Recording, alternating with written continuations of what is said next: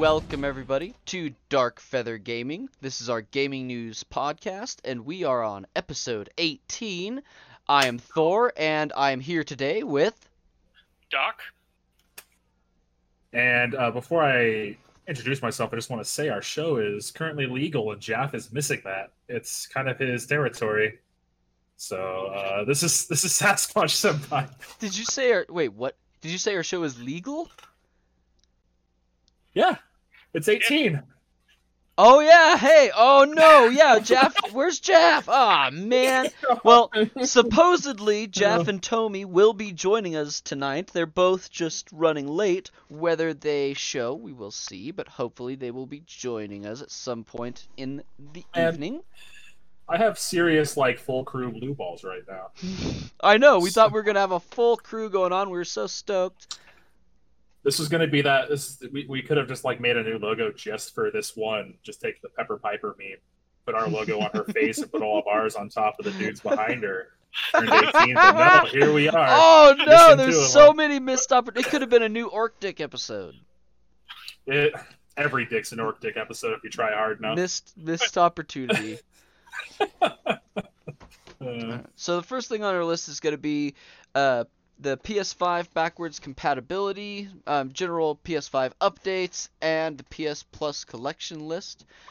So the first thing that I want to mention, I think, is going to be that PS Plus list, because that's a good kind of starting point, and then we'll go into our PS5 updates.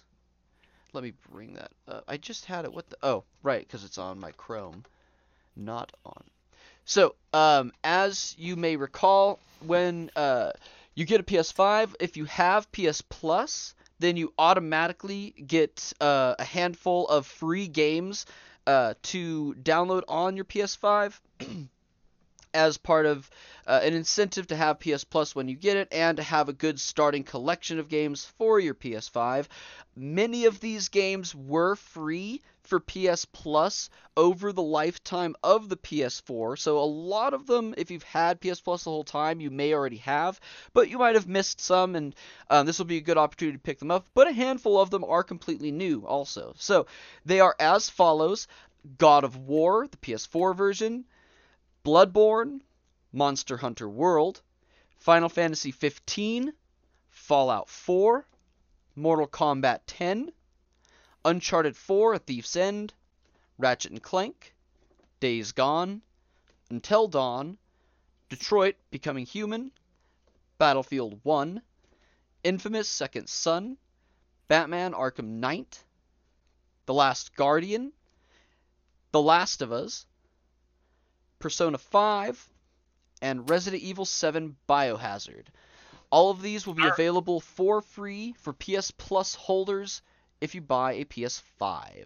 It does not, from what I've seen anywhere, specify how long they'll be available for, if it's a window, if you buy a PS5 in the first few months you get them, or if you will just always get them no matter what if you have PS Plus and you get a PS5. I don't recall seeing any kind of those details anywhere, so... That is a phenomenal list of games. Mm-hmm. Yeah, it's kind of their, I'm ready to go out and fight someone for their pre-order right now. Yeah, it's like their greatest hits of PS4 basically, and like I said, a lot of them were on PS Plus, but a whole grip of them weren't either, and that's a really good incentive not just for PS5 but to get PS Plus, because I'm sure there's people that will get a PS5 and order PS Plus just because you pay $60 for the year and then you're going to get a whole bunch of games through that year, but you automatically start with all of these too, and that's a really good value. So it gives you something to do right when you have it, since. Mm-hmm. You're going to be waiting for games to download anyways, and these will be smaller than those. And a few of them are pretty good games of their own, like Infamous 2, fantastic. Mm-hmm. Persona 5 is what really got me. Like that one was a late. Like I was oohing and ahhing that the first handful. Like I want to play God of War, but as soon as I heard Persona 5 on that list, that is a game I want to play. I have loved everything Atlas has ever done. I'm super stoked because a few of these were on my list of games to get here soon anyways, so I'm glad I don't have to buy them now. And I think this is mostly because a lot of people, you've heard the complaints about how there's not a lot of exclusive titles on launch, and I I mean, there might not be a whole lot of PS5 exclusive titles on launch, but I think this is a good solution to that, in that while they have announced some, at least timed exclusives, they might not be available at launch, but damn, do you have a shit ton of stuff to do in the meantime. Yeah, and when they had this announced, we were talking about how I thought it might have been like something they're heading towards streaming and making their PlayStation Now service, you know, something usable. But they did state that they were not going to be doing something similar to the Game Pass. They said it didn't make sense for them financially or something. So I guess whatever. Even if it was something just exclusive to their consoles, because I know they don't have the same infrastructure Microsoft has set up to stream, you know, make everything also for the PC as a platform. But I figured maybe something would be coming along to their consoles themselves, but instead you just get this grip of what, 20 games?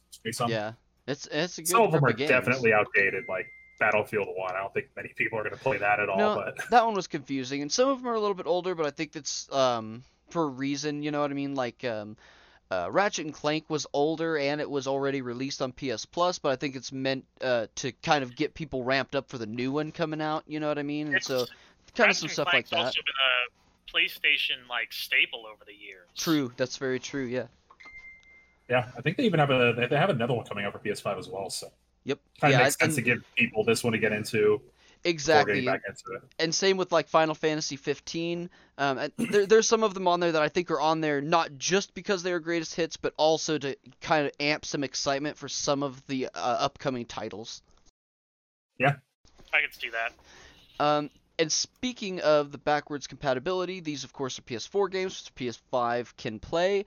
And it like has 99% of PS4 games have been shown to work on PS5, so there's like apparently 1% that have not been tested, I guess. I think, and that's even if, so a lot of times they won't put the fraction of percent, so even if there was just one game they didn't, they'd have to put that, and it's really probably there because it's a really good liability clause, you know what I mean? So if there is something that pops up, they can say, well, we said, you know what I mean? But I think you'll probably be, I think, you know, most people will be perfectly happy with it. They did confirm that there's no backwards compatibility for PS1 through 3.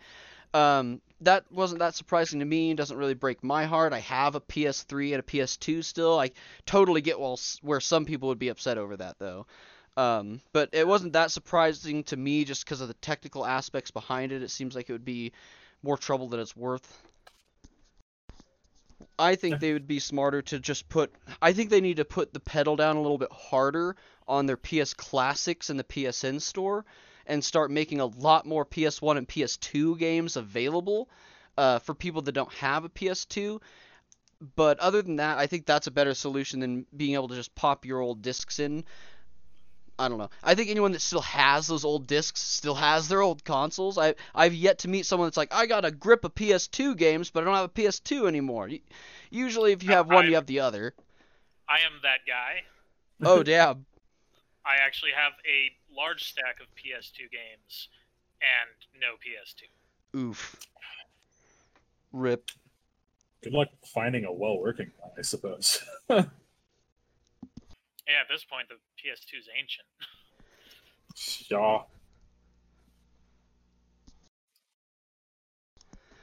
All right. Let's see. What else was in the PS5 updates? I don't think there's much else in there. They did announce. They put out an official apology for what happened with the pre-order chaos. I mean, it's good of them. I don't know. If it was really necessarily their fault. They announced that they were supposed to be available the next day, and Walmart was kind of like, zip, flop, oh my, look what I have! And all of a sudden, all the retailers followed them, and it just was stampeding nonsense. But I didn't really put blame on PS5 or on Sony to begin with, but they announced an apology and said that they will be making more available, and that retailers themselves will have more details to dish out. So, I don't know. I think it's a good thing because it tells me that since they said that retailers dish out the information, they're probably going to mandate some sort of control and say, hey, if you fuck off like last time, then we're just not giving you our consoles anymore, and people aren't going to buy them from you. And they have leverage with that. They'll sell easily, too, because it's a limited supply. People aren't doing jack shit for a while anymore still. Yeah, and if they wanted to, they could just exclusively sell them from PlayStation Direct, and they could sell just as many copies. People are going to scammer to get wherever they need to. That's obvious now, and retailers going to know that. So if they're like, hey, we'll just pull our product from your line if we want to, they're going to shut the fuck up and listen. I think they realized that, well, I don't know. I'd like to think they realized that, but then the whole Xbox pre-order thing got clusterfucked too, so who the fuck knows? And they also had more issues, and it's all just what happens when any sort of tech launches, because people have bots ready to buy it. Yep. Same thing happened with Nvidia. It was such a clusterfuck with the Xbox series as well, just because everyone was given a date and time, so guess what? Your bots can start at a specific date and time to order these products. Yep. It doesn't matter if you're given advance or if it goes early or not. There's going to be bots ready to buy this shit. Yeah.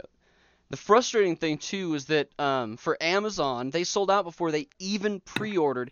And I was before the pre-order even went live, and I was so pissed off because the only way that could have happened is because apparently someone found a backdoor link, but without getting into too much of the IT behind how websites work, somebody made that specific file public when it should have been at a private set, and that's a huge fuck up. Like, it almost makes me like someone got bribed, because what happened that made Amazon have that fuck up was so easily avoidable that I don't know, man.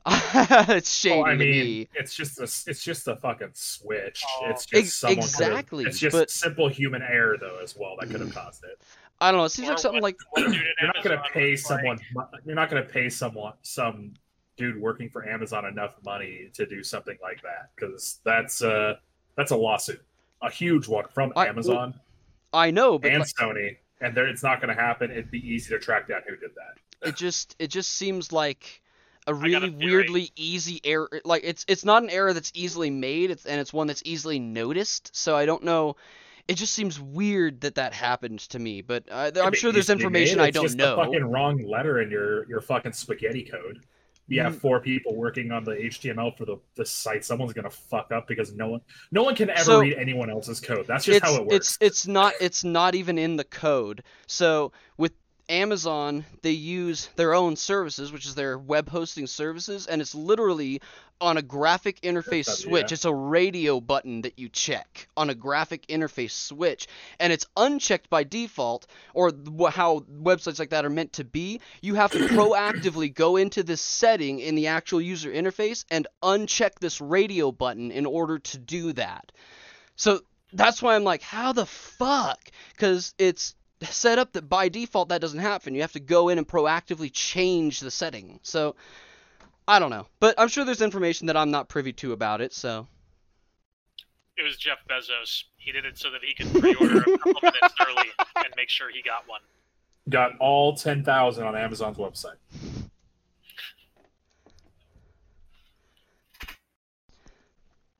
Are there any more PS5 updates? No, but I don't. What was on there? Was there anything besides all of that on Xbox's side? Yeah. So Xbox One sales skyrocketed 700% when Series X went on sale for pre-order. Okay. To any of our fans between the ages of 12 and 18, I'm so sorry. I feel for you. I feel for you this Christmas. Yep. I feel for you this Christmas, and I'm ahead of time. I'm so sorry. I'm so sorry. Also, I just apologize to any people listening who are that young, because we talk about dick a lot. You should not be listening to this. Go away. Wait a minute. This is definitely like an MR-rated podcast too. So yeah. But I don't know. I just think about how many.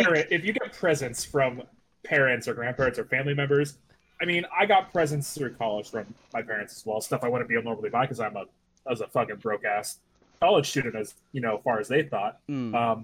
Just go let them know that hey, make sure you ordered the right thing. The 700% is a huge jump. Was there a price drop on the old Xbox? Nope. But when you have your console, when you have your console called your last console, your present one called the Xbox One X, and your next one called the Xbox Series X. That's so fucked up. You also have the Xbox One S and then the Xbox Series S. It's who the fuck decided this was a good idea? What the fuck? It's the they hired whoever from Square from the Kingdom Hearts naming team. No, then it would have been like Xbox Series 1X 2.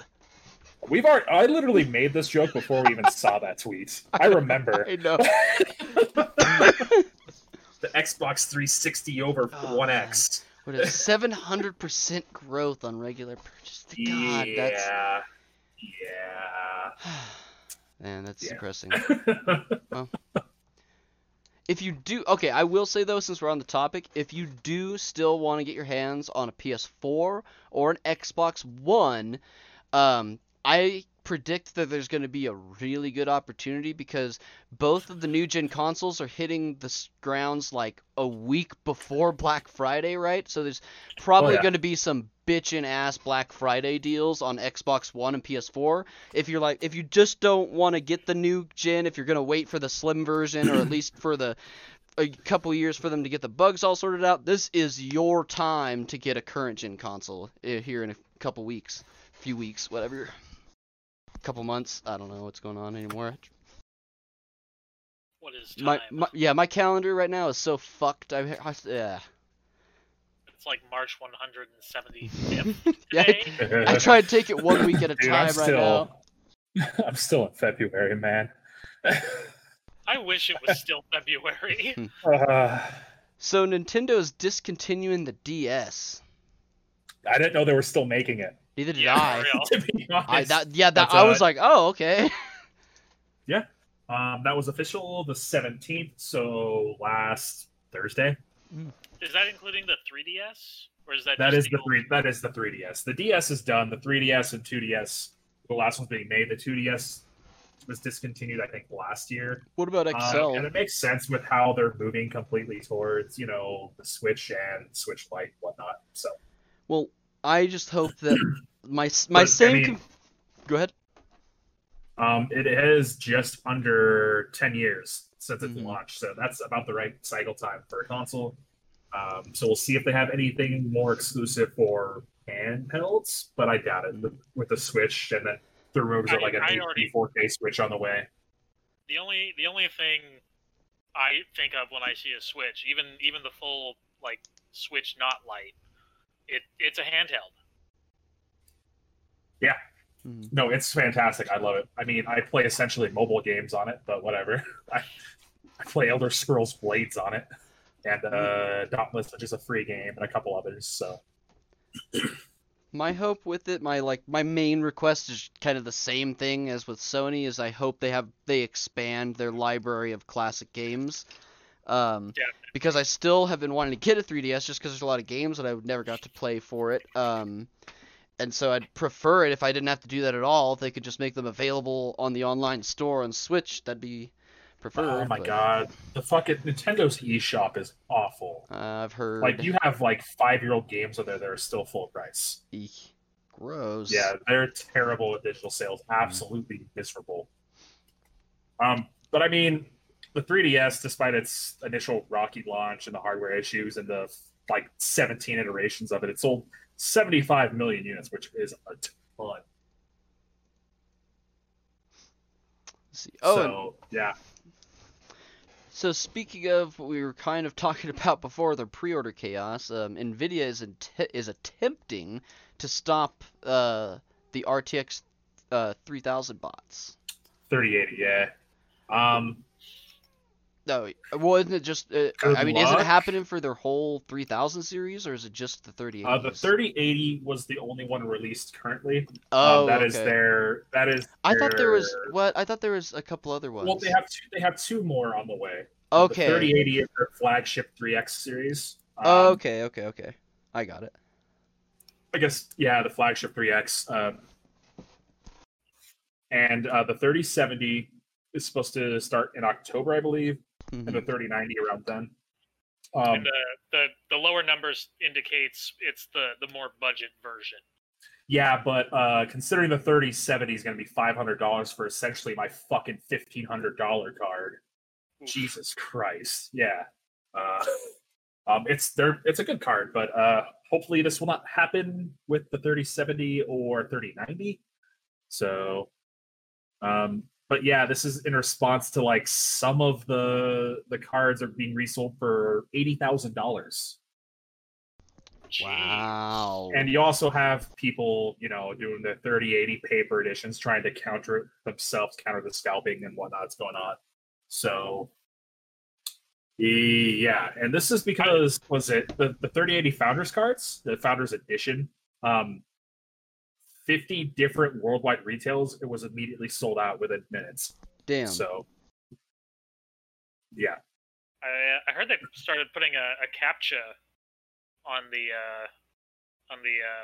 add to cart button. Yeah, so they're doing a lot of stuff, putting in a whole bunch of different captions or steps that can't be automated, like different buttons you have to click on manually within like JavaScript and whatnot. Mm-hmm. Captions generally help a lot because it's just not something bots can readily read, especially what they can do. Mm-hmm. So there's nothing they can really do about it, and I guess technically I was right. The 3090 is coming out next week, so it's something they really, really want to have fixed by then. So hopefully when the 3090 comes out and then later the 3070, this is solved, because I wouldn't mind upgrading to a 3070 immediately just because it's cheap, and then I'll have a backup card I can go to and whatnot. So hopefully I don't have this issue. I know you didn't for PS5. I was never going to buy a 3080. Maybe I will now. Just hit the savings and buy that $80,000 one. Yeah, I know. I never had. I'm still happy with mine. I might get it down the road, but yeah. All right. So looks like Monster Hunter Rise has been announced for Nintendo Switch. Yes, so Monster Hunter World has been out for, I think, 3 or 4 years. It's definitely one of the more modernized ones, which is fantastic. I played it a ton on PC once it came to PC. Did not. Once again, I don't like slow-ass console FPS, and I just could not deal with a 30 on a PS4 at the time when I had one. So I just was patient. And Rise is coming to the Switch. I don't know what it's going to be like, but if it's only on the Switch, I guess I'll have no fucking choice. But yeah, Monster Hunter Rise. It's coming out on March 26th, 2021. Pre-orders went live last Thursday. So your Palico is being replaced by a Palamute, which is a dog instead. And it has serious ninja vibes. You're literally from like a ninja village. You're playing Naruto the Monster Hunter. The Palamute doesn't replace your Palico. It's just a mount. It's a dog mount. You get to ride around on a giant ass dog. It's supposed to be more open world than the previous ones. The other ones were segmented individual zones. This one's going to be a lot larger zones, a lot less loading between them. So yeah. There's going to be a deluxe edition like most games have, which just comes with some extras like layered armor, emotes, gestures as they're called in the game, and some extra costumes for your Palamute and Palico. Nice. And some and a free early talisman games. So there's not much more out than a trailer, which you can find on the internet. YouTube, obviously, or even the Monster Hunter website now has it updated. So if you want to go check it out. I think you can watch the trailer straight from your Switch in the Nintendo store. Yeah, then pre-order it right there, too, while you're at it. But it's a Switch, and honestly, I think I would just buy the cartridge because my fucking Switch case has spots for like 80 cartridges. And it's always cheaper to buy a cartridge than Nintendo, as we discussed earlier. Yeah. Jeez. Yeah. So more. Yeah, next week or next month, next year, early next year.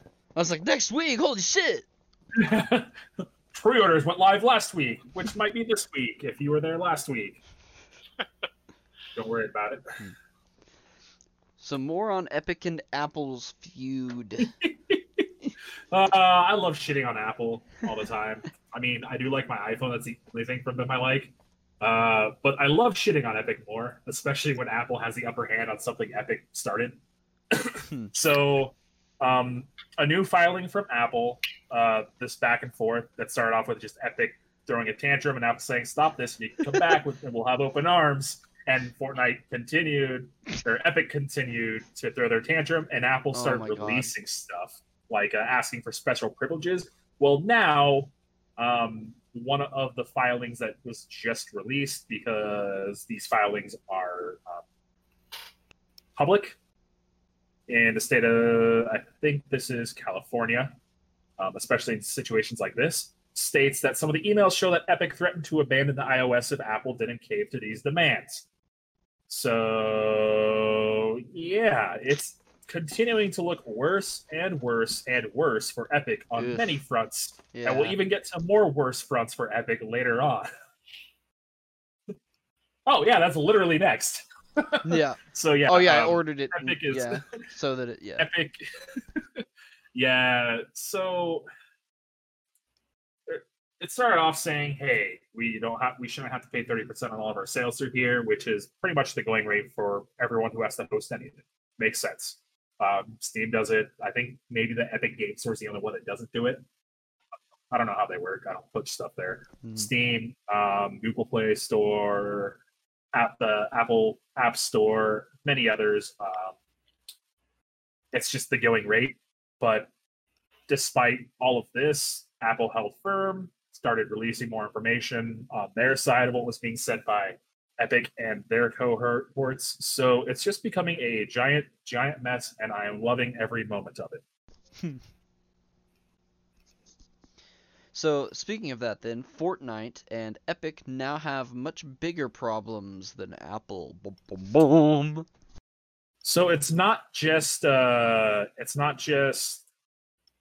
Epic that's having this issue, because Epic does have a huge stake held by Tencent. It's also like Riot Games or any major gaming company that actually has huge stakes held by Tencent, which is essentially the digital media arm of the CCP over in China. Which we will also be talking about. Yeah, they'll officially be completely the digital arm of the CCP. But back in August, when Trump was talking about banning the WeChat app as well as TikTok, which is still undergoing stuff. And I figured out why that's why it wasn't actually banned, and I can talk to you later about that. Doc. Oh, why TikTok is still on the App Store? Yeah, it was purchased by a U.S. company, so that was the thing to keep it unbanned. So that's why. And it wasn't Microsoft that was going to purchase it? No, Oracle bought it. Oh, Microsoft. Huh. Yeah. That's a left. What the fuck does Oracle do? That's a curveball. They make routers. Yes. I know they have cloud services as well. Wait, Oracle, are they the ones that make Opera? Do you remember Opera? Fuck's Opera. It's like a weird, like, not well known web browser. I thought that was the default Apple operating system. That's Safari. Oh. I'm going to look this up. I don't know. They have a $58 stock. Oh, yeah. No, it's just Opera Software owns Opera. I don't know. Anyways, keep going. But yeah, so... I don't know who. It's obviously not Trump looking into this, because he just says things and stuff happens, whoever's on the staff. I don't know. Department of Defense is probably involved in this, just because... There's a lot of stuff heating up in China recently. Some stuff that definitely doesn't pertain to us. Like they just created a draft, so yep, doesn't matter, I guess. Maybe that does pertain to us in the future. Who knows?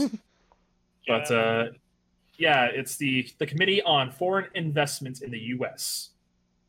They've officially written to companies including Riot Games and Epic Games who have stakes from Tencent, They're not even minority owners. They're considered majority owners with how much of the stock they own, which is split out. So I don't know what they're hoping to do by writing to Riot and Epic Games, trying to maybe get Tencent pushed out, buy that stock back. Who knows? But those initial fears that were cast off, saying that they're not going to touch anything but WeChat and TikTok, which is now, those fears can be wiped away. Who knows what's going to happen? Yeah, well, I guess we'll just have to wait and see. So kind of going pseudo back to PlayStation news, Demon's Souls and Final Fantasy XVI retract their statement that it will have a PC launch. Yeah, okay, Sony, I believe you. Right. I don't believe them at all. Square's going to release stuff where they want. Yeah. Lead Point's remakes have made it to PC also, especially, you know, former Sony-only games like Crash, Spyro, and stuff like that. So I don't think they'll be launched, but I think if they aren't launched, they'll definitely make it to PC. Just because those are not Sony-owned companies. Yeah, I think they're probably going to be going to... I think that's the reason, my theory on why they did this is they're probably going to be timed exclusives, and so they're probably trying to... I think that's where that comes from, is that they're not going to be... Well, I mean... Your only competition, really, you're not competing with the PC market. You're competing with the other console. And as we'll get into later, it might not even be much of a competition, really, anymore, except on the hardware side of things. So having it just a console launch only is just kind of weird, because if I wanted to buy a PS5 for this launch title, I can't anyways. Just let me give you money otherwise. But yeah, so that whole also available on PC part of those slides was apparently retracted. It said human error. I think it was human error that it was revealed a little too early that it was also coming to PC. Okay. Oh wow. Okay, so I'm going to inject something in here too. I'm just going to do a quick little thing because it's just a news article that just popped up on my news alerts like right now on my phone. Cool. Breaking news! Ba-ba-bomb! Learn about the day after. September development... Well, actually, I think this is from a couple days ago. Shit. But, so, let's see. So, we have some developments out of nowhere on TimeSplitters Rewind. So, they posted a 30-minute gameplay video. So, as I've mentioned in previous videos and podcasts, I do still believe that they're working on a new IP for TimeSplitters now that the IP has been repurchased. But after the IP was repurchased, the permissions were still left to grant Rewind to continue, and TimeSplitters Rewind was a fan project after Crytek had abandoned TimeSplitters 4. They did allow the community to keep working on it on a fan level, and they've been working on this for a long time, and it looks like... yeah, there's some new updates on that, so go check out. There's a 30-minute gameplay trailer now. So, and I'm posting that now on the gaming page too, if you want to check it out. So, TimeSplitters had the best level editor. Oh yeah, hands down. That's what. So the TimeSplitters level editor is straight up what got me interested in video game development. That's awesome. Yeah, I loved doing that so much, especially because you can build like story modes and into it and all that kind of stuff, and that's what like really sparked that desire for game development and like really pathed a lot of where I am now. So it's TimeSplitters is a really meaningful IP to me, and that's why if you recall, Sasquatch, I had pretty crazy feelings over Crytek and that whole situation. But like I said, I told you were dumb. I know. Well, like I said, I was right. Yes, because I realized it's not really a thing with Crytek. It was their CEO and co-founder, and him in particular, I have the bone to pick now. But, anyways, I'm not gonna. We already have a video where I rant about that. So, the day one updates for Super Mario 3D All Stars is now live. Yeah. So, it's not really doing much. It's just changing like some display issues and something about in order to let you play the game more comfortably have also fixed some issues. Yeah, so the patch notes were really non-specific. Yeah, I do know once in a while in co-op I was hearing reports that it would chug frame rate wise, so hopefully this will fix that. But other than that, apparently, even though it is just emulated, the upscaling for like Mario Galaxy and everything looks pretty good on it from everything I've heard, so it might not be in as bad a shape as I have initially heard and thought it would be, so... I actually picked it up last night and started Super Mario Galaxy, and it does look really good. It does look good, because I remember back in the day, it was just fucking 4:3 scaling awfulness. It was, like, for some reason, the only non-HD console. Yeah, it's fun, it's different. I think this is actually the first 3D Mario I've played. Well, it's one more than me. I don't think I've played any 3D Mario games. You should. Super Mario Sunshine is the bomb. The last last Nintendo console that I played a lot of games on straight up was Super Nintendo.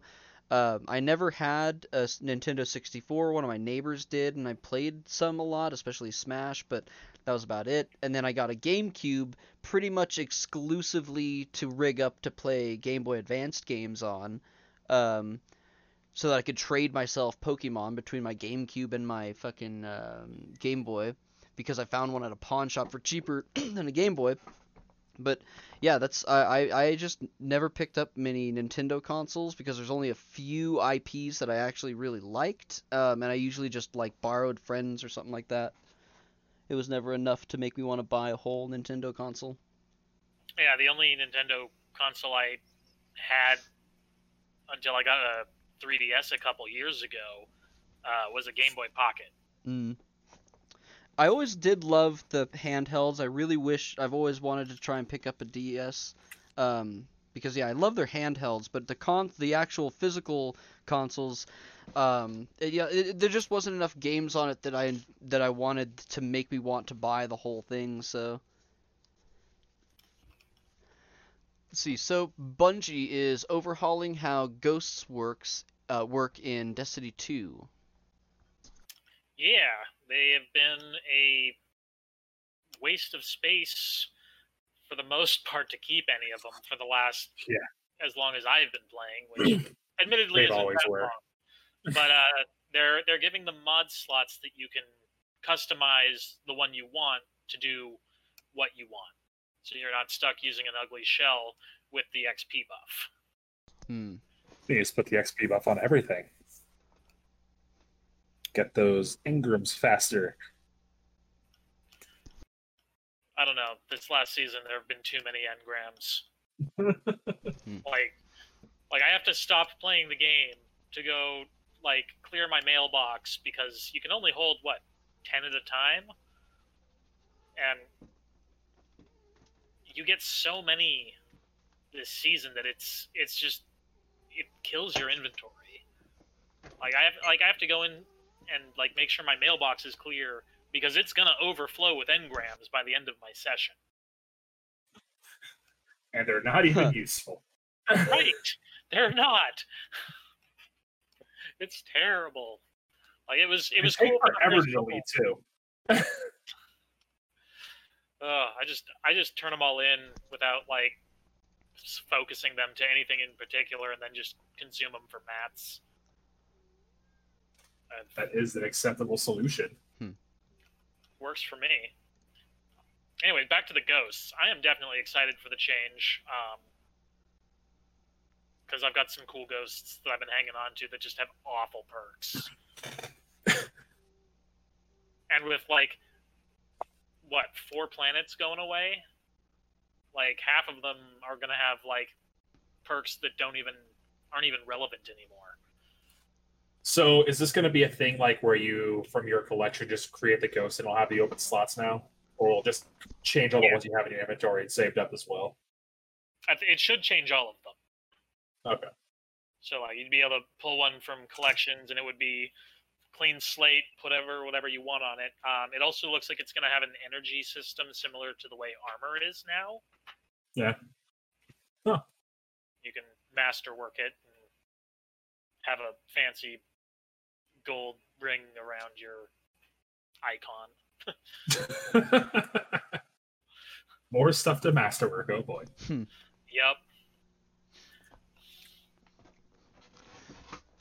So, a Pokemon leak may hint at a new next-gen game, and it's a big hint, not at the same time. There's some good theories around it. So the kind of leak revolves around a new trademark filed by both Nintendo and Game Freak. So the copyright the trademark was filed for Entei, which is one of the three legendary Pokemon from Gold, Silver, and Crystal. And so they don't necessarily in this way trademark every Pokemon. They're usually, in the way that this trademark is, they only do this for Pokemon that are going to appear in titles. So think like the Pokemon that appears on the cover of the box art. Those are usually the ones that are trademarked in this way. So the same way that they trademarked, like Pikachu for the Yellow Edition or something like that, they're trademarking Entei. So the running theory right now is that there's going to be another Let's Go game coming out that's set in the Johto region, so it'll probably be like Let's Go Entei or something like that. But that's kind of the going theory right now, is that it's going to be another Let's Go game, not a quote-unquote main entry game. What is different about the Let's Go games? I've not looked into them at all. So I've never played them. From what I know vaguely about them, it's basically like a one-player version of Pokemon Go. Huh. So it's yeah. So there's no battling. There's just catching stuff. There's still the AR and stuff. Pokemon Go. Yeah, it's still AR. It's the Pokemon Go system of capture. It's weird, it's one player Pokemon Go. Kids. Yeah. Well, now I'm not as excited about this potential Let's Go Entei. Yeah, I wouldn't be overly excited about it. Let's Go Hentai. Pokemon After Dark. God, no furries. I don't judge people for much. Yeah, I saw a meme. Oh, I should have fucking saved it. I get enough of that. It's so hard to fucking find groups with Digimon memes because the Digimon furry communities cross over way too much, and it's just like I can't even do Digimon stuff on Facebook. It's a cesspool. And it's not even like the quote unquote harmless furries. It's the ones that are like aggressively like in your face about it. Waving that red rocket around. Yeah, and I'm like, dude, I don't... I can only click... A term I heard years ago. Everyone is furry for Renamon. Who? That's not... Why? Renamon? What's that? It was Digimon in, I think, the third season. Mm-hmm. That's just a typical fox-looking thing. Angel Woman, wouldn't that be the one you're referring to? Yeah, I'm going to say, whoever's saying that to you has some stuff they just don't want to admit, man. That or they just readily admitted it, Yeah, or that, because, I don't know. But I love Digimon, and I am not a furry fan, so when I see those things constantly combined, it just puts me off. But see, here you go. You can get behind this. This is great. What are you going to post? That's definitely, dude, if you saw some of the shit that I saw from some of these Digimon groups, you would fucking lose all faith in humanity. Like any shred you had left, you'd be like, what the? Okay, check it out. Here's the absolute worst. Okay, here's the absolute worst thing that I saw. I don't know if I should even say this on. Yeah, but this is actually a cool ass statue figure you can buy. If you're in the 12 to 18-year-old range and still listening, you should probably stop. Turn this shit off. But we already gave you this warning. This is one of the worst things I saw. It was a post and people were legit. This wasn't like a holy fuck, can you believe this exists? This was a post people were talking about like, oh my god, check this out. Where can I buy one? It was a onesie with the crotch cut out of it. and it was an image print, 3D image printed onto it that, so that it looked like it was a Patamon laying down. It was, like, disturbing on so many fucking levels. I was like, what in the fuck? I immediately left that, because I was like, this is fucked. Someone's, like, talking about how fucked this is, right? And I looked in the comments, and they're like, this is so cute, this is so... And I'm like, leave group, leave group, leave group. It was, I was like, what the fuck kind of shit? There's some weird Digimon communities out there, and, like, shame on you. If you're listening, shame on you. How did we get here? I don't know. This came from Pokemon leak made into the new next-gen game.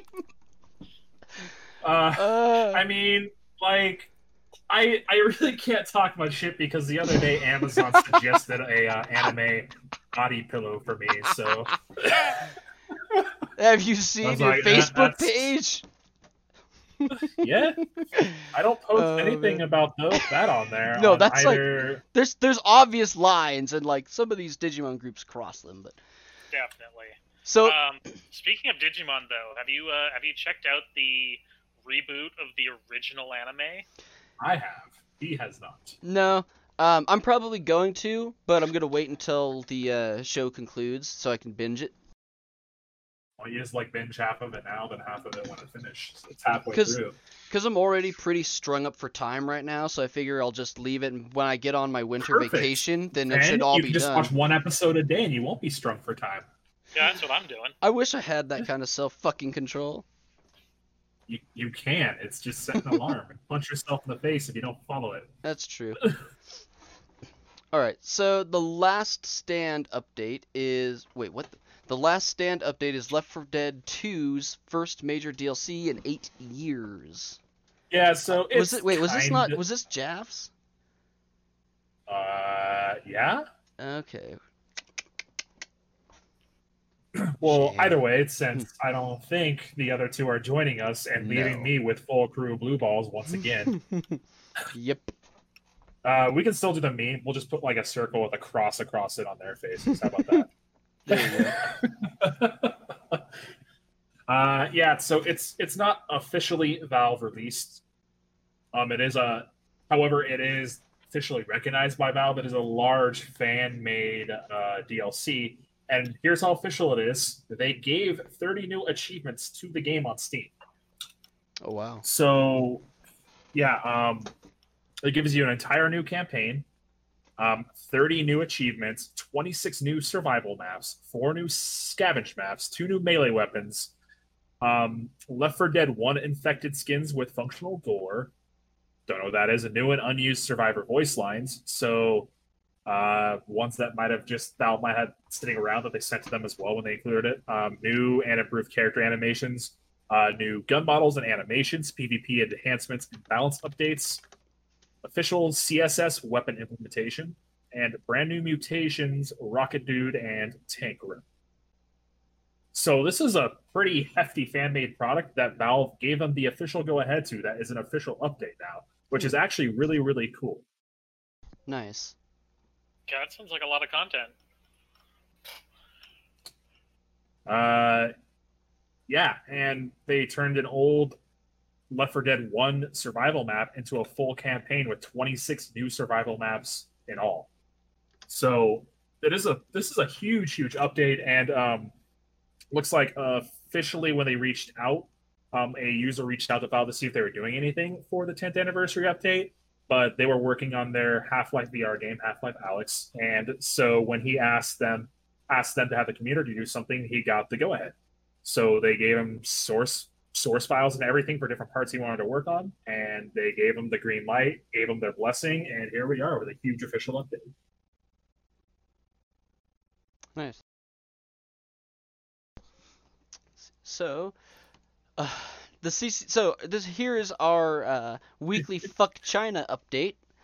Fuck China. The CCP announces plans to take control over China's private sector. We kind of hinted at this a little bit earlier. Mm-hmm. Full-blown communism. Yep. Everyone works for the government now, so I guess technically that makes them all valid targets in war. Not saying we should go nuke the place, but it's not a war crime anymore. Don't quote me on that. I don't know my Geneva Convention. I only know one thing, and that's you cannot use the Salvation Army's cross on anything. Wait, what? Yeah, so the Red Cross. Yeah. It is considered a war crime to use that in anything. What? That's why in video games it's a white cross and a red box. What? Wait, yeah. I need that. Why? Yeah. Why? It's because just part of the Geneva Convention. But why? Like, who made that rule and what is its purpose? Why is that a war crime? The country. I don't know why it's a war crime. I don't understand. It's I think to help with forgery, false representation, stuff like that. It is written into the Geneva Convention though, because their own organization outside of international control. Mm-hmm. Essentially, so yeah, so that you can't go around looking like the Red Cross when actually you're there with nukes to shoot some people. Oh, okay, I gotcha. Like, yeah, but like the Red Cross is supposed to symbolize like Salvation Army. No, it's just the Red Cross. That's the name of it. Fuck, I'm dumb. Yeah, it's a violation of the Geneva Convention to use that. So, I mean, you'll probably get more trouble using that in like a custom graphic than for nuking China at this point. Jeez. Oh, I found that meme I was talking about. Oh. It's the Digimon one that's weird? No, I would never try and search that one out.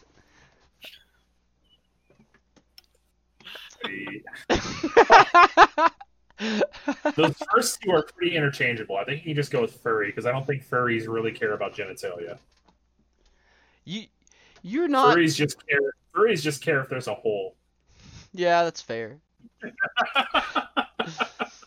So look, don't worry. I've seen those awful posts in groups I'm in as well. So how to tell your geese apart in the upcoming Untitled Goose Game DLC. The DLC, yes. So they've got I haven't actually played the Goose Game, but it looks fantastic. It's fantastic, I tell you. But the new Goose, the two-player, has slightly different colored honker and feet. Beak, that's what it's called. I called it a honker because it's a goose. But it also has a slightly altered honk when you honk with it, I guess.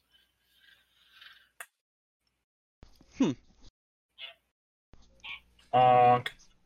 Is that what it sounds like? Yeah. It probably sounds awkward in my mic. It's just it's like a dude doing that. Honk. Oh, they're cute. I love mayhem. Those geese are not cute. They are monsters.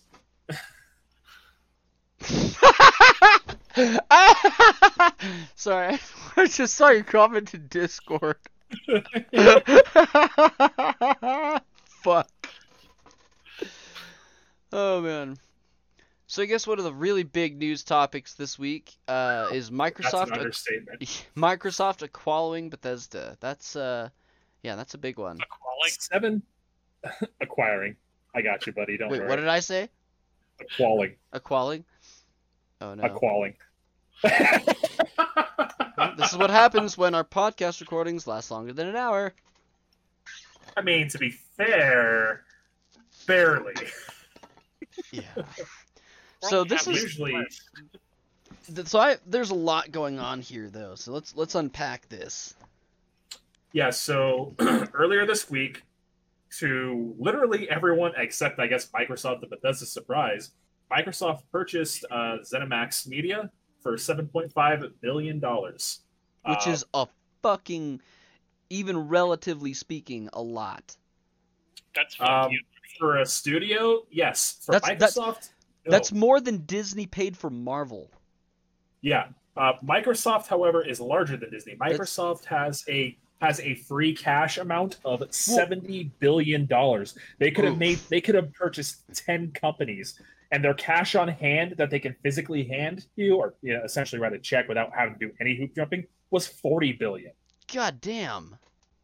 You want to know what? I read a whole bunch of stuff on this. You want to know what Sony's cash on Sony's free flow cash is? $5 billion. They could not have even purchased ZeniMax. Yeah, and Sony is killing it in the gaming industry right now. And Microsoft, Microsoft literally just has so much $70 billion. Stuff. Fuck you. Right, but honestly, with this sort of purchase, they're obviously moving further into just the gaming sector. Yeah. So yeah. ZeniMax Media, which is the owner of Bethesda Studios, who makes popular game series such as Fallout, Elder Scrolls, Doom, a ton of other games. They have Arcane Studios, the developers of the Dishonored series and the upcoming Deathloop as well. Does Microsoft own id also? They now own id, because that's a ZeniMax. Okay, yeah, company. That's what I thought. Okay, sorry. So yeah, it's a ton of IPs in this game. And one of the things they're doing is they're honoring the studio's prior agreements with Sony. So for the Deathloop and Ghostwire Tokyo, those are still going to be timed exclusives. That might just be because they'd have to dish out like refunds or not. I don't know. I think that's pretty big of them, because and I don't know all of the details, but it seems like they could have pretty easily gotten away with not honoring that. So. I think the worst fallout would have been. I'm pretty sure. I think the worst fallout would have been their PRO more than anything. So, you know what? I'm going even further. Microsoft said most games will just be released to other consoles on a case-by-case basis. So that's probably a yes, just because that's free money. Yeah. And they're pretty much just going to leave ZeniMax alone. They just bought ZeniMax, and they're like, "Go do your own thing." That's what's going on. Yeah, they're just letting them do their own thing, which is pretty cool. Pretty cool to keep them, let them keep their own identity. Not saying that it's always the best identity. If you ever played an Elder Scrolls or Fallout game, they don't test those games for shit. No. Well, but the other ZeniMax studios are very, very good at what they do. And I was talking to one of my buddies about this, and there's a precedent that I'm hoping could possibly get set here, in that. If they keep honoring those timed exclusives, and then they know that people are going to want those, Elder Scroll and Fallout games, especially on all of their consoles, I could see them moving maybe to where instead of focusing on exclusives, then focusing instead on timed exclusives. And I think that would be a really good just new industry standard to see, as opposed to just console exclusives. If we saw a normalization of timed exclusives instead of just outright console exclusives, I think that would make for a much better community in general. What are your guys' thoughts? I think so too. I'm just waiting till we can see Microsoft Yates Pass on Sony consoles. I mean, like I said, I've said a ton. Hardware's not where you make money at all in the console industry. Software. It's software. You buy one console and that's it. By licensing these games out, releasing them on other consoles, because this means, for the Switch, any other console that might come out from Nintendo, the PS5, that's just straight money to ZeniMax, which is to Microsoft's bottom line. It does not benefit them all to just lock them to exclusivity on their consoles, because most people, and you got a fraction, maybe 2%, who are going to go out and buy both consoles, because people just don't generally have that sort of disposable income, and if they do, it's just going to sit there and it's going to be for one game, and that's not a good way to make money by selling one console, one game. I learned my lesson on that with the 360, because I bought it for one game, and then it was just like, man. I'm so glad. What do I do? Gears. I'm so glad I can get Gears of War on fucking PC now. Yeah. That's pretty much how I feel when any game comes to PC. It's like, hey, cool. Well, any Microsoft game you can get now. So. Yep. And I mean, also, this is big news, because all these ZeniMax games, now that they're technically first party while really being kept at like a second party hand.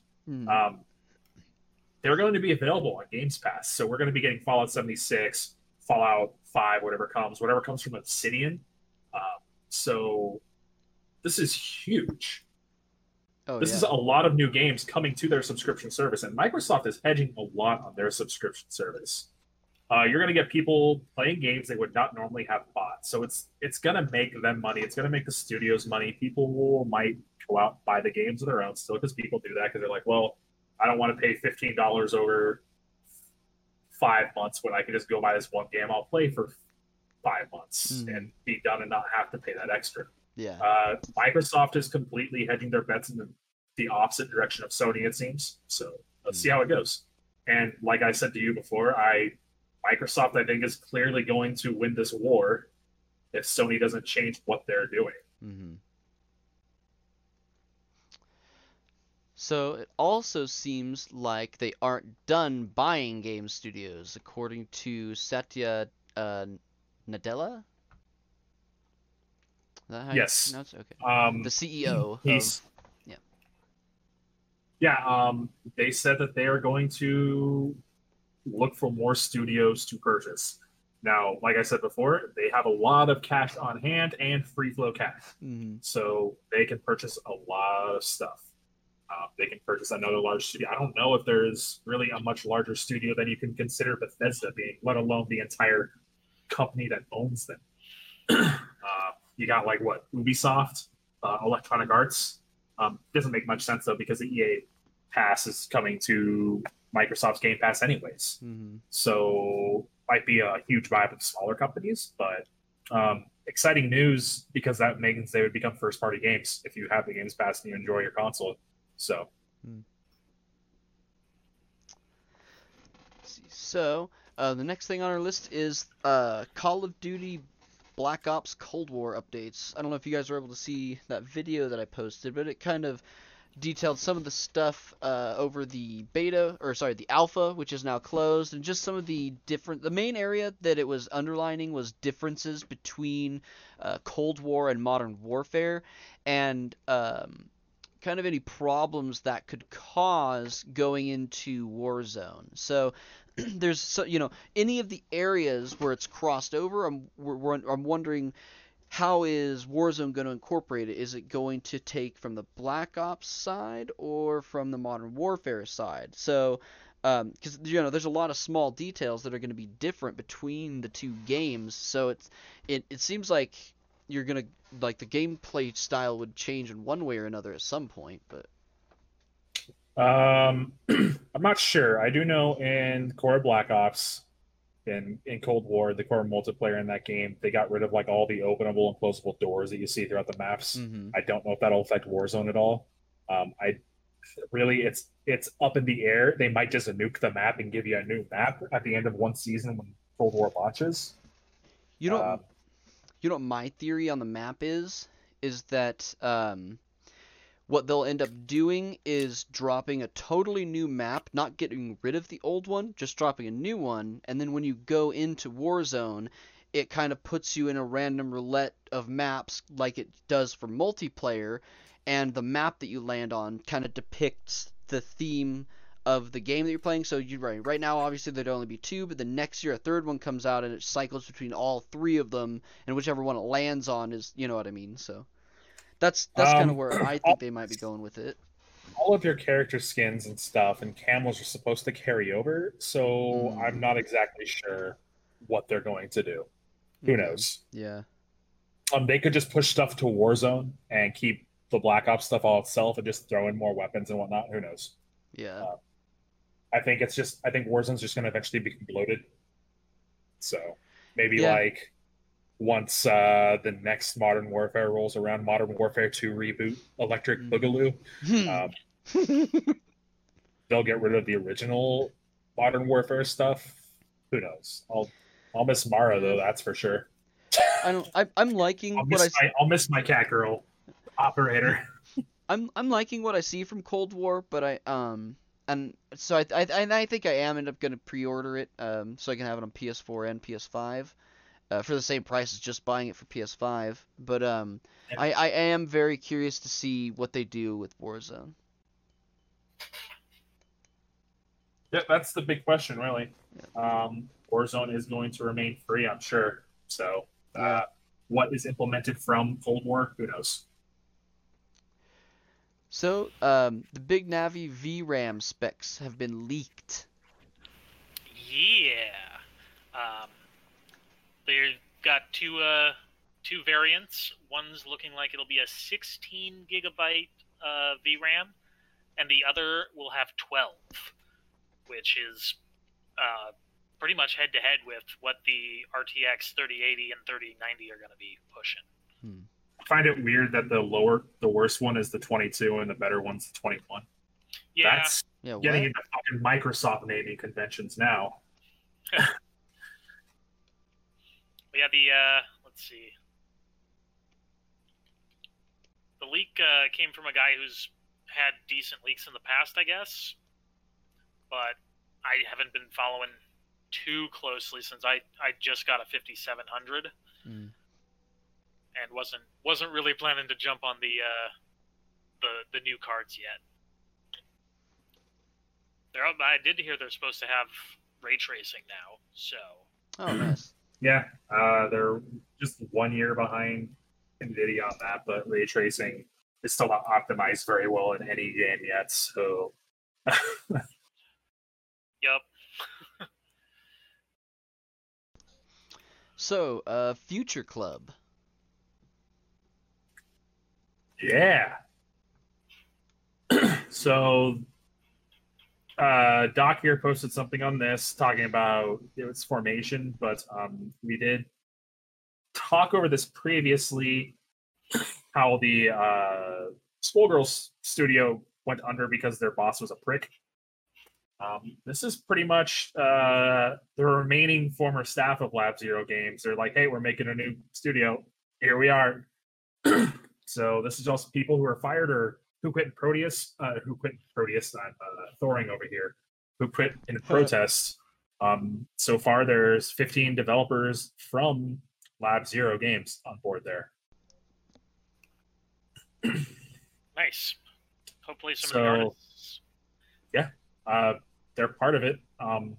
It's devs, which includes designers, artists, and programmers. Skullgirls was definitely one of the better games to look at aesthetically. Your Guilty Gear doesn't look too bad, but it's not the same sort of hand-drawn because it's still cel-shaded. So there's some 3D, while Skullgirls is completely 2D, hand-animated. And it's hard to find any good-looking hand-animated games. They're few and far between. Mm-hmm. So really looking forward to what they come out with new now, because it's going to have to be a new IP and everything since Lab Zero still owns Skullgirls. So, you're going to be getting another fighting game to the community, which isn't the worst thing overall either. Yeah.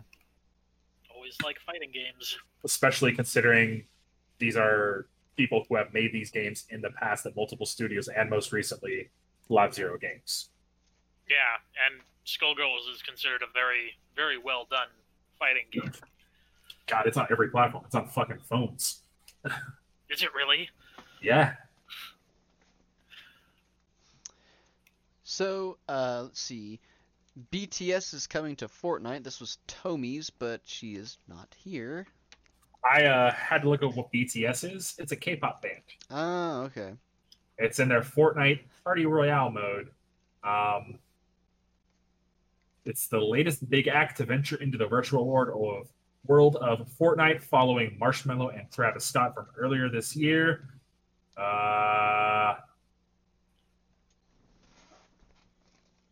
It's supposed to turn Nate Nanzer, Fortnite's head of global partnerships, in an interview said that they was hoping to turn Party Royale into a proper, albeit virtual, venue for artists. So their next target was a K-pop band. But not just any K-pop band. The biggest BTS. K-pop band. Well, we'll go with K-pop boy band because Hyuna will always have my heart. K-pop. That Bubble Pop video, man. It is a great video. Oh, you forget there's music at all sometimes.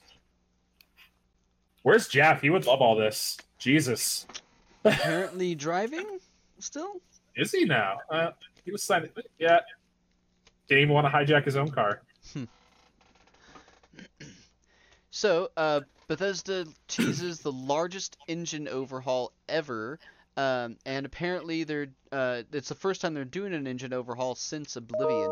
So, yeah, it's about time because the Skyrim looked dated when it came out.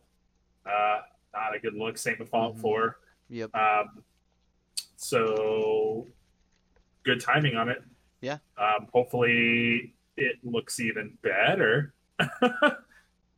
And part of this was also teased as part of the Bethesda or the ZeniMax purchase. So.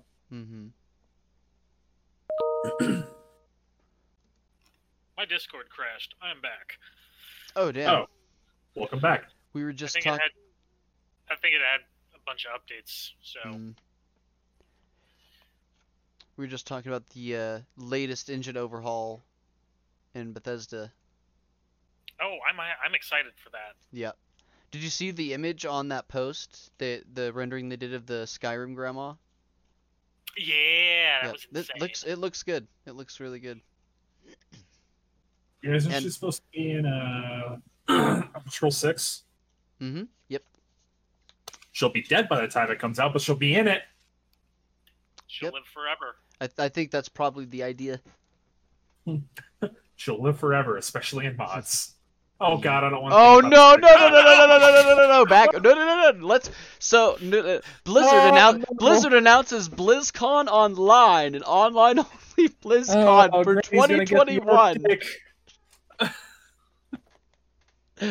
Yeah, so why did you say that? I'm channeling my inner Jeff, and it's upsetting me. Man.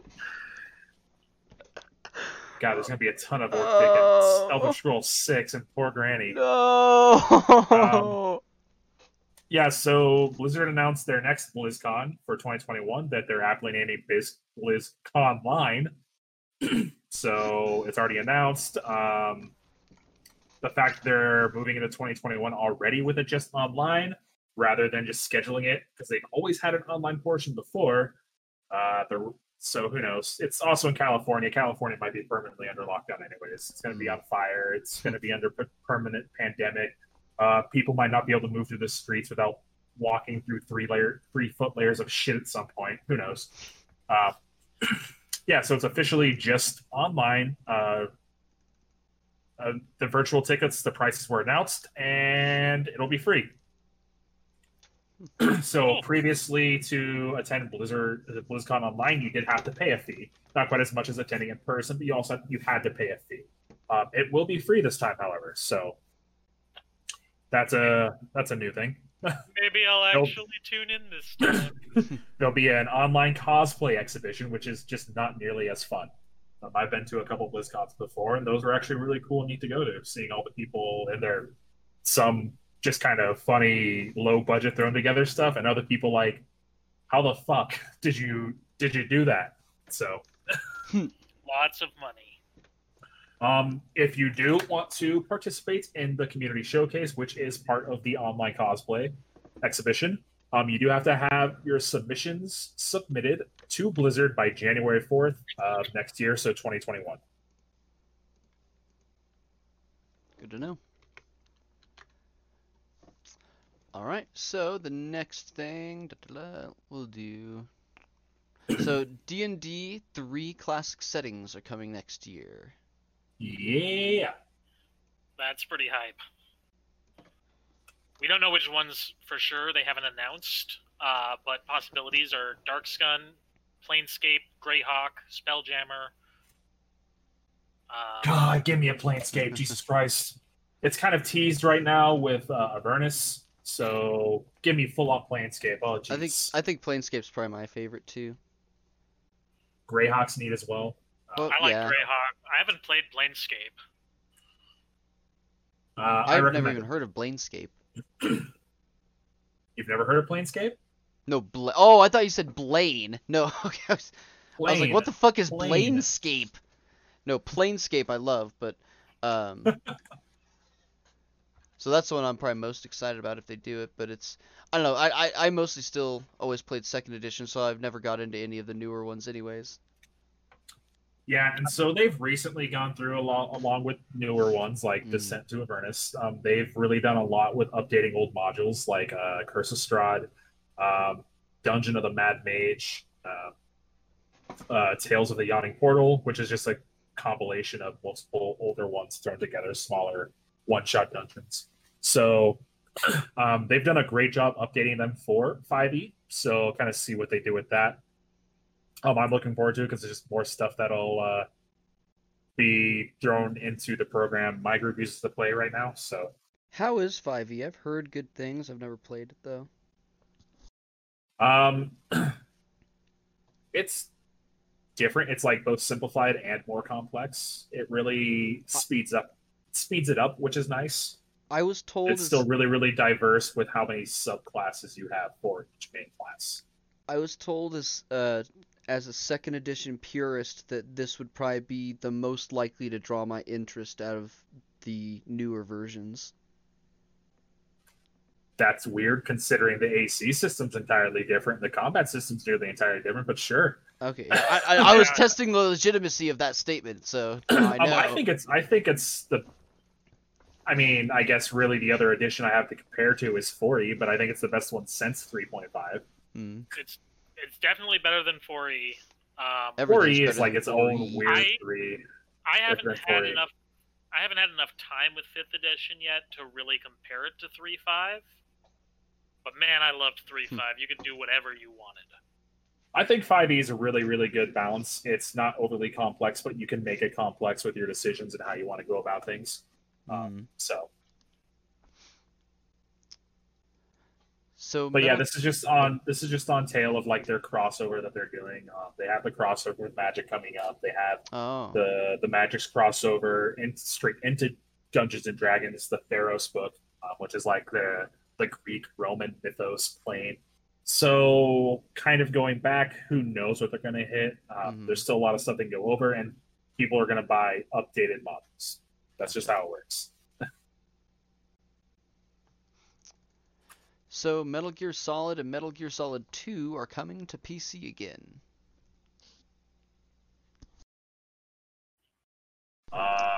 Yes. Oh, is this one of Jaff's, maybe? No. Oh. No, this was Ducks. Yeah, this was one of mine. It's still only a rumor. But there is a very good chance that we'll see Metal Gear Solid and Metal Gear Solid 2 coming to PC.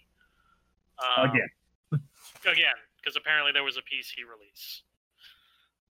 I didn't know about that. I didn't know that either, but apparently it doesn't work at all, so this would be kind of nice. Yeah. I never played the first Metal Gear Solid, but I've played every single one since, with the exception of the ones that came out after... Hideo Kojima was no longer involved. That's just Metal Gear Survive. No. Yeah, he was involved. He was the producer on 5. Oh, I thought they ousted him like during the development cycle of 5. And... No, he was ousted right after. Oh, okay. So he was ousted like right after, and when and it was kind of funny at the Game Awards, 5 won an award, and Konami did not invite him. And so Jeff Keighley, probably one of the better, he's could probably actually be considered a gaming journalist, unlike most of the trash you have. He actually announced the award to give it to Hideo Kojima rather than Konami. Oh, bless that man. Good dude. But yeah, he was involved in 4 and 5. Okay, I definitely played 4. That was a good one. I enjoyed that quite a bit. They cut the time he had to work on 5. That's why it kind of ends in a weird spot. Doesn't actually finish. And Metal Gear Solid 2 was a game I grew up with. Yes. I remember playing it for the first time on my cousin's PlayStation 2 because I definitely wasn't allowed to have that shit at home.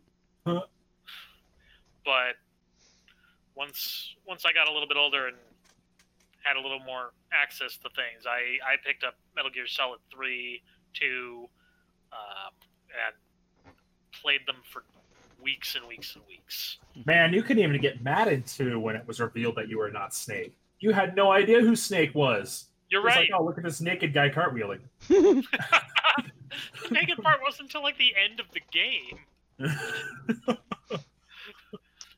So, speaking of the original Metal Gear, apparently it's getting a PS5 exclusive remaster. PS5 and PC, apparently. Oh. But we know how PC also announcements have gone the last week with Sony, so... Yeah. Though it'd be... That's kind of weird because Metal Gear Solid has been released on the GameCube and Xbox 360 as well. The only one that has... The only Metal Gear Solid that hasn't released on multiple consoles are the PlayStation Portable ones, Acid, and some other ones. Acid was like a weird card game. It was on Acid. And Guns of the Patriots 4. So... I would not be surprised if this didn't make its way to PC, as well as even perhaps other consoles. It could just be an exclusive launch or whatever. So, but that would be really, really cool having a remake of it because it is kind of outdated mechanics-wise and everything now. Yeah, there was a purpose at the time, but purpose is not really needed anymore with the fidelity we can have. How tech has it since its launch. So Chip's Challenge is a free game on Steam. Yeah, I remember playing this game when I was a little kid on the computers. But yeah, it's like a little platforming adventure puzzle game that you can now get for free on Steam. Nice. So if you're like me when you were younger and were not able to beat it, well, now you cannot beat it as an adult. I recommend giving it a try. It's a fun little puzzle adventure game where you get to run from giant chomping teeth. I'll have to go download that if it's free, especially, yeah. It's like a weird nerdy Zelda thing. You find tools to go through the level, get key cards and whatnot. Okay. So the former Blizzard president unveils a new company called Dreamhaven. Yeah. So this is huge news. So not only former president but co-founder of Blizzard Entertainment, Mike Morhaime. He revealed his new project. This was actually, literally earlier today, that they have a new, not even a new studio. It's essentially a publisher, Dreamhaven. And this has a ton of former Blizzard veteran developers in it. And they also have already two dedicated development studios in Moonshot Games as well as Secret Door. Overall, this has Morhaime, it has the company CEO, and his wife, Amy Morhaime, will be head of operations. They are joined by former Hearthstone lead Jason Shays, creative director Ben Thompson, and former StarCraft II and Heroes of the Storm director Dustin Browder at Moonshot Games. At Secret Door, they have Chris Siggety, who worked as the executive producer on Hearthstone and StarCraft II and Heroes of the Storm. While he's also joined by Alan DeBerry and Eric Dodds, who have experience across a whole bunch of other Blizzard games. So this is just a ton of people, it seems, who had recently quit Blizzard just because of their culture changes that were going on when they merged with Activision. This was a well-known thing that was going on when they merged with Activision. They all quit. It seems like they finally figured out what they want to do, and they're coming together. And these are all games that were huge when they launched. They were very popular. They were very much so passion projects of the team. So this is definitely a publisher, company, whatever you want to call it, to watch out for, especially with the studios and who they have on their teams working there. Nice. That's exciting. Yeah, he was at Blizzard for 27 years before leaving when they merged with Activision. So...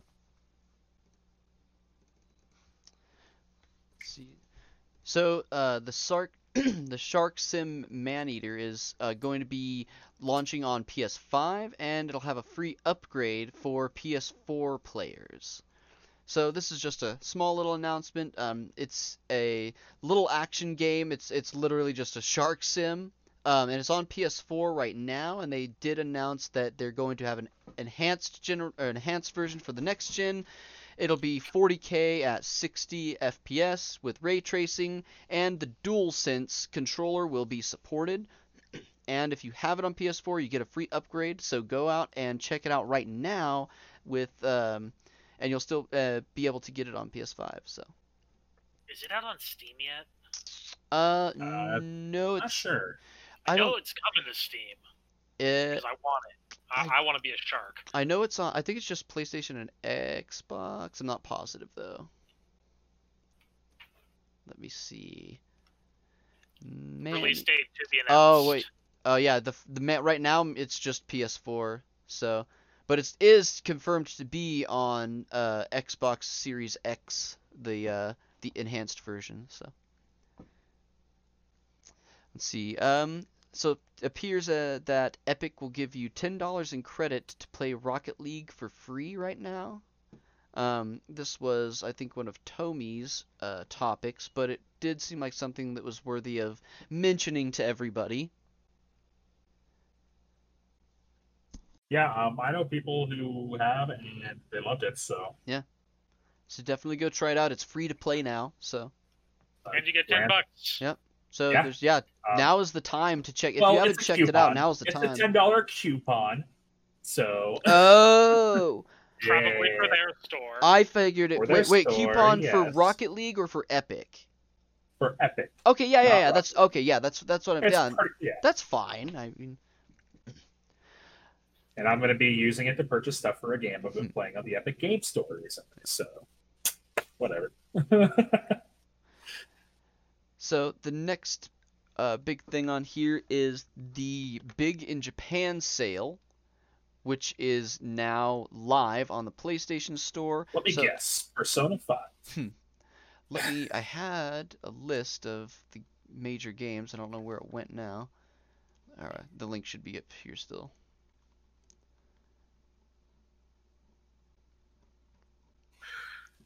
Uh-huh.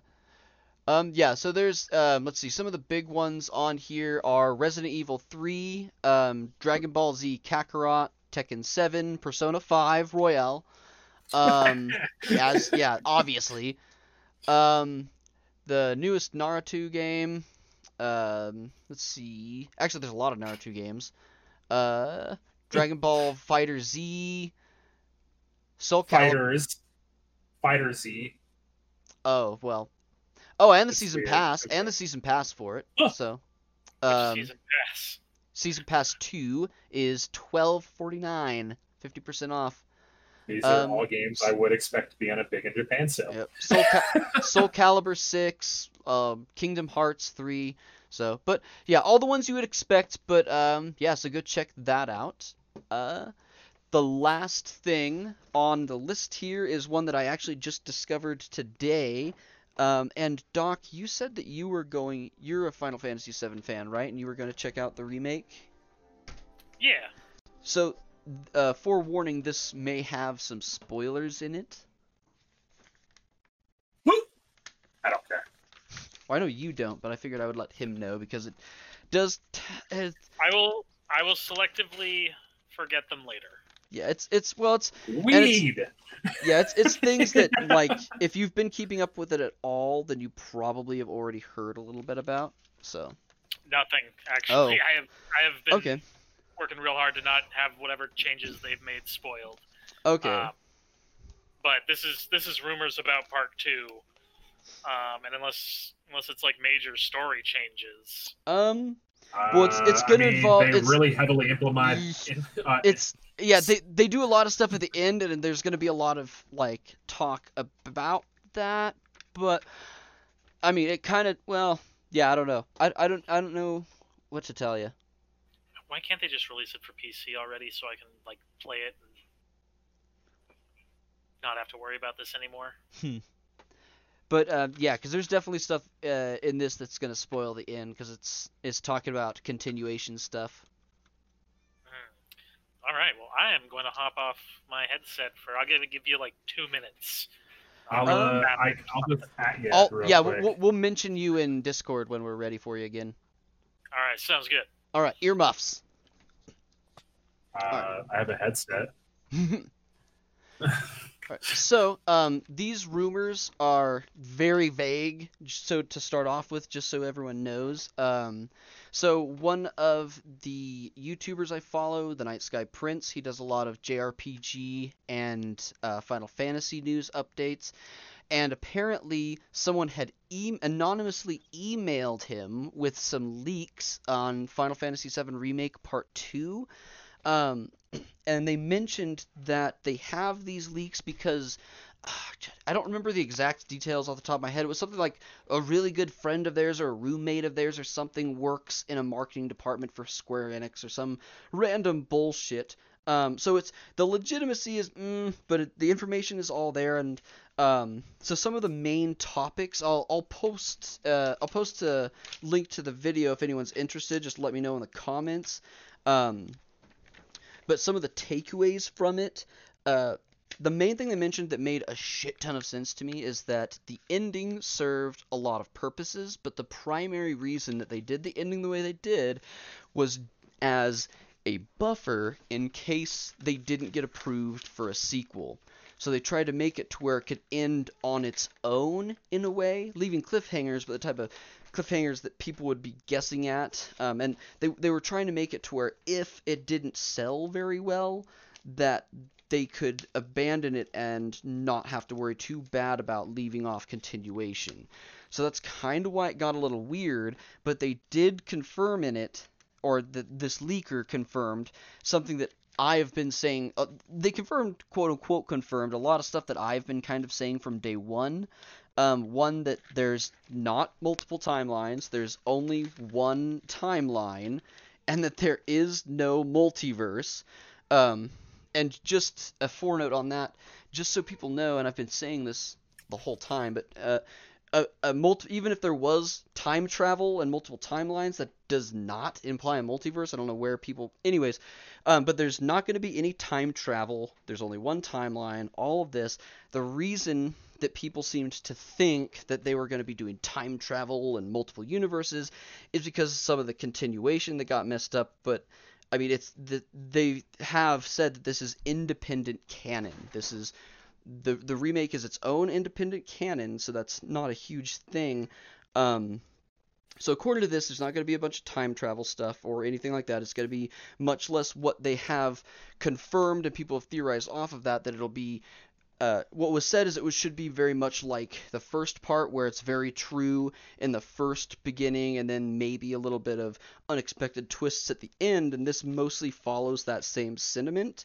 It did mention some weird things in that this was likely going to be the last part, that there won't be any part 3, that this will conclude everything. Well, I mean, it was talked about how Part 3 would just be really short anyways on its own, right? Yeah, and it didn't actually sell as well as Square Enix was hoping it would. It didn't even really? It didn't, according to the information from this leak, it didn't even beat the initial first week sales of Final Fantasy XV.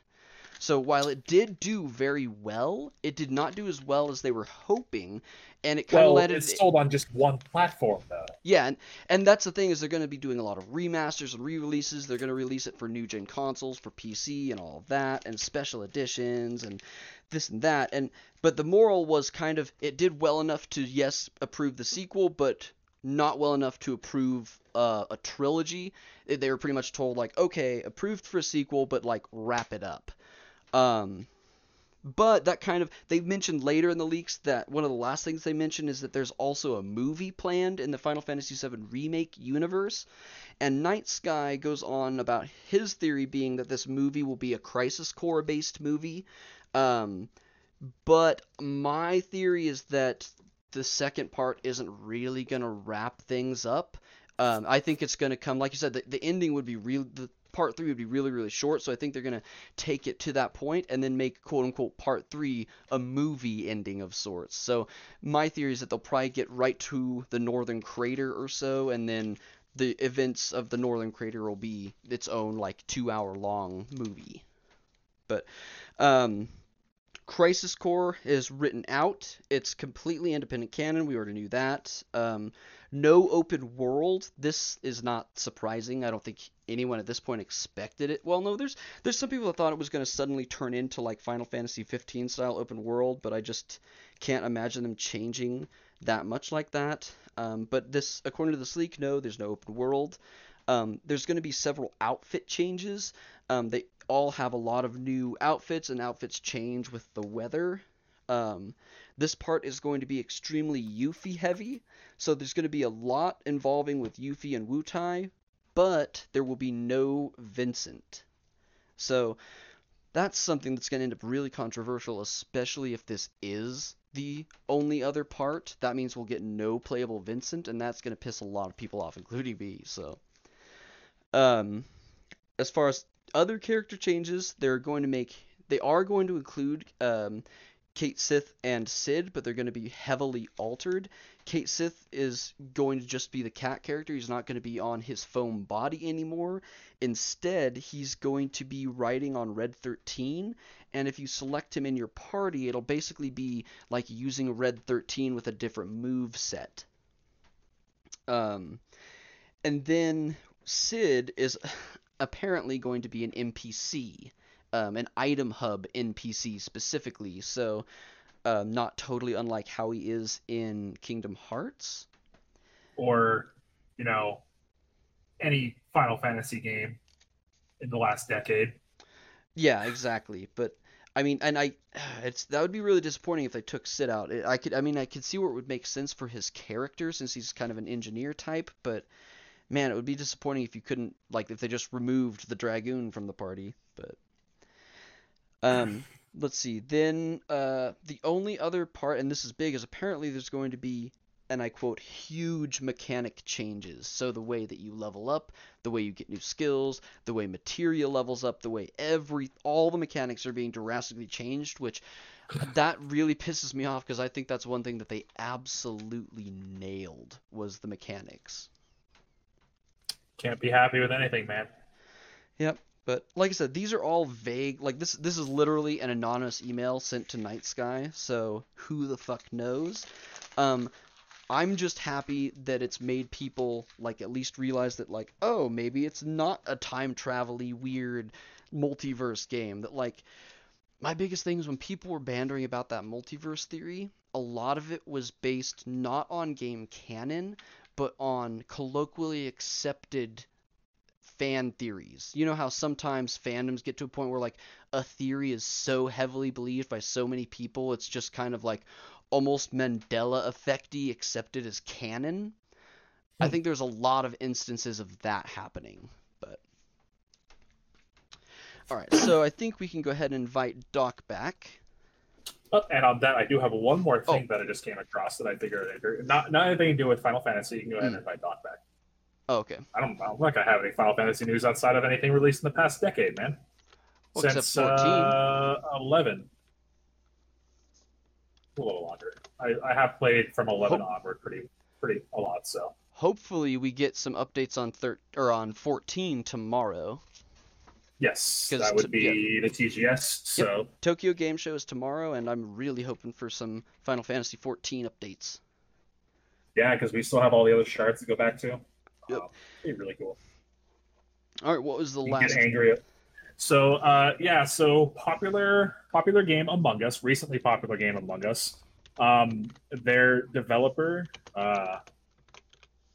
what is it? What are they called? Something Sloth. Insane Sloth? Lazy Sloth? I don't know. Among Us developer has stated that they're foregoing creating a second game and rather pushing content to the first game. So they're adding a whole bunch of stuff, so probably just more tasks you can complete or whatnot, new maps, etc., etc., etc. But they said they do have to go in and mess with their own spaghetti code and change the core of the game. So rather than just make people wait for a second one, they're just going to push out a ton of content to the first current one. And I highly recommend it as a party game. And up to, I think it's 4 to 10 people. Maybe it'll have a larger game mode. Who knows? But it is really, really fun in a social party situation. And I think it's something we can all play together as a group and get a couple other friends into playing it. Yeah, we should definitely try that out on a game night. It's free on phones, on mobile, but it's also only $5 on Steam. I highly recommend the computer version, so you can use Discord easily with it. Is there a PS4? And it's probably a lot. Not it. It's yeah. Nah. Oh, it's probably more like Jackbox, huh? Because it's a party game. It's a party game. It is. It plays. Have you ever played like Town of Salem or Werewolf or Mafia? Mafia, I think. Yeah. Not the weird adventure GTA knockoff Mafia. Are you talking essentially about... Was it an old like browser like Facebook game? No. So the gist of the game is you have a group of people and one of you is the bad guy and you go around sabotaging the group. Oh yeah, Oh yeah, I know. I know the gist. Yeah.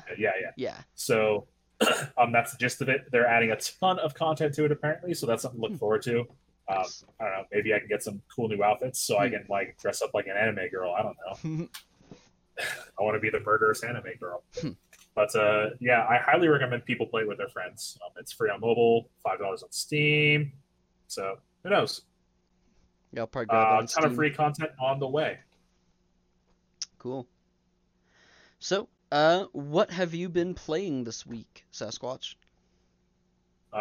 Among Us. That's why it probably came across my feed. Been playing that a couple times a week with usually 9 or 10, with usually 8 or 9 other people, and it's really, really fun. Creates some, ruins your friendships. It's all great. Creates trust issues. I have been playing Phantasy Star Online 2, as is typical. It's my go-to time-wasting game now. The new episode launches next Wednesday, actually, so there's a whole bunch of stuff getting ready for that. Gear, etc., etc. I have also been playing a ton of Magic on both Arena and online. I will have some videos actually coming out for modern and standard formats here shortly. And by shortly, I mean whenever I get to editing them and uploading them. It's just too fun to play right now. And I have also been playing a shooter on the Epic Game Store called Rogue Company. It is a 4v4 tactical third-person shooter. You have your operators who all have their own little skill sets, their own guns, and their own skills and stuff, and it's in third person. It's pretty fun. I've been missing a good third-person shooter, and it really kind of fills that niche. It's really, really... It feels really, really good for a free-to-play game. Unfortunately, I've been just buried with work again this week, so really same as last week. I've been, some Final Fantasy XIV here and there, some RuneScape here and there, mostly just to take care of dailies and do obligatory stuff. But fortunately, I do have a little bit of a break coming up this weekend, so I'm hoping to dive into some more stuff. So, how about you, Doc? I played a bunch of Guilty Gear. I've signed up for a tournament coming up on October 3rd that I'm going to be probably focusing a lot of my playtime on Guilty Gear to get ready for that. Played a little more Horizon Zero Dawn, pushing through the new game plus. Then I went out for Community Day for Pokemon Go. Got me a nice 3-star shiny Porygon Z. Nice. I didn't get any shinies. I caught like 50 of them, but I got, which is funny because when they did the Magikarp Community Day, I got like fucking 20 gold Magikarp, but I don't know what that was about, but I didn't get a single shiny Porygon. Yeah, I'd trade you one. I've got like 6 or 7 of them. Nice. Jesus. I probably caught 200 Porygon. Yeah, well, and they up when they do the communities, the odds go up a lot too. I was actually surprised at how many I caught without getting a single shiny one. Yeah, I had one run where I got 2 in a row. Nice. Which blew my mind because I didn't start seeing shinies in Pokemon Go until I was like level 28, 29. Yeah. All right. Well, I think that's going to wrap it up for us for this week. Thank you so much, everyone, for tuning in. Wait. I have literally a breaking news story. Breaking news. Yes. Breaking news. Kirby Kirby Fighters 2 has been announced. Ooh, okay. And also released at the same time. Oh. Wait, what? Wait, yes. Wait, what? When? When did that happen? An hour ago. Oh, shit. I've got... This is on Switch, right? Yes. Yes, it is. Wow. Kirby Fighters 2, right? I heard someone switch. Kirby Fighters 2, yes. So it is literally available now on Switch right now. Wow, okay. It's you play with one hand. There's 22 different fighting styles you choose to play with. I don't know what it costs. I don't know. It's $19.99. I've got it up on the store right now. Make sure you put something on the page. The first Kirby Fighters was really fun. It was really unique and interesting, and you get two right now for $20 apparently. Yeah, make sure you throw something about that on the Facebook page real quick too. Yeah, can do. So, yeah, and speaking of which, everyone, make sure you go check out our Facebook page at facebook.com/darkfeathergaming so you can catch these breaking news articles as they happen like this. And not a day later. So, and don't forget to follow all of our personal pages that are listed in the description below. So, thank you, everyone, and have a great rest of your week. Mata Raishu. What he said. See you next week. That's what I said.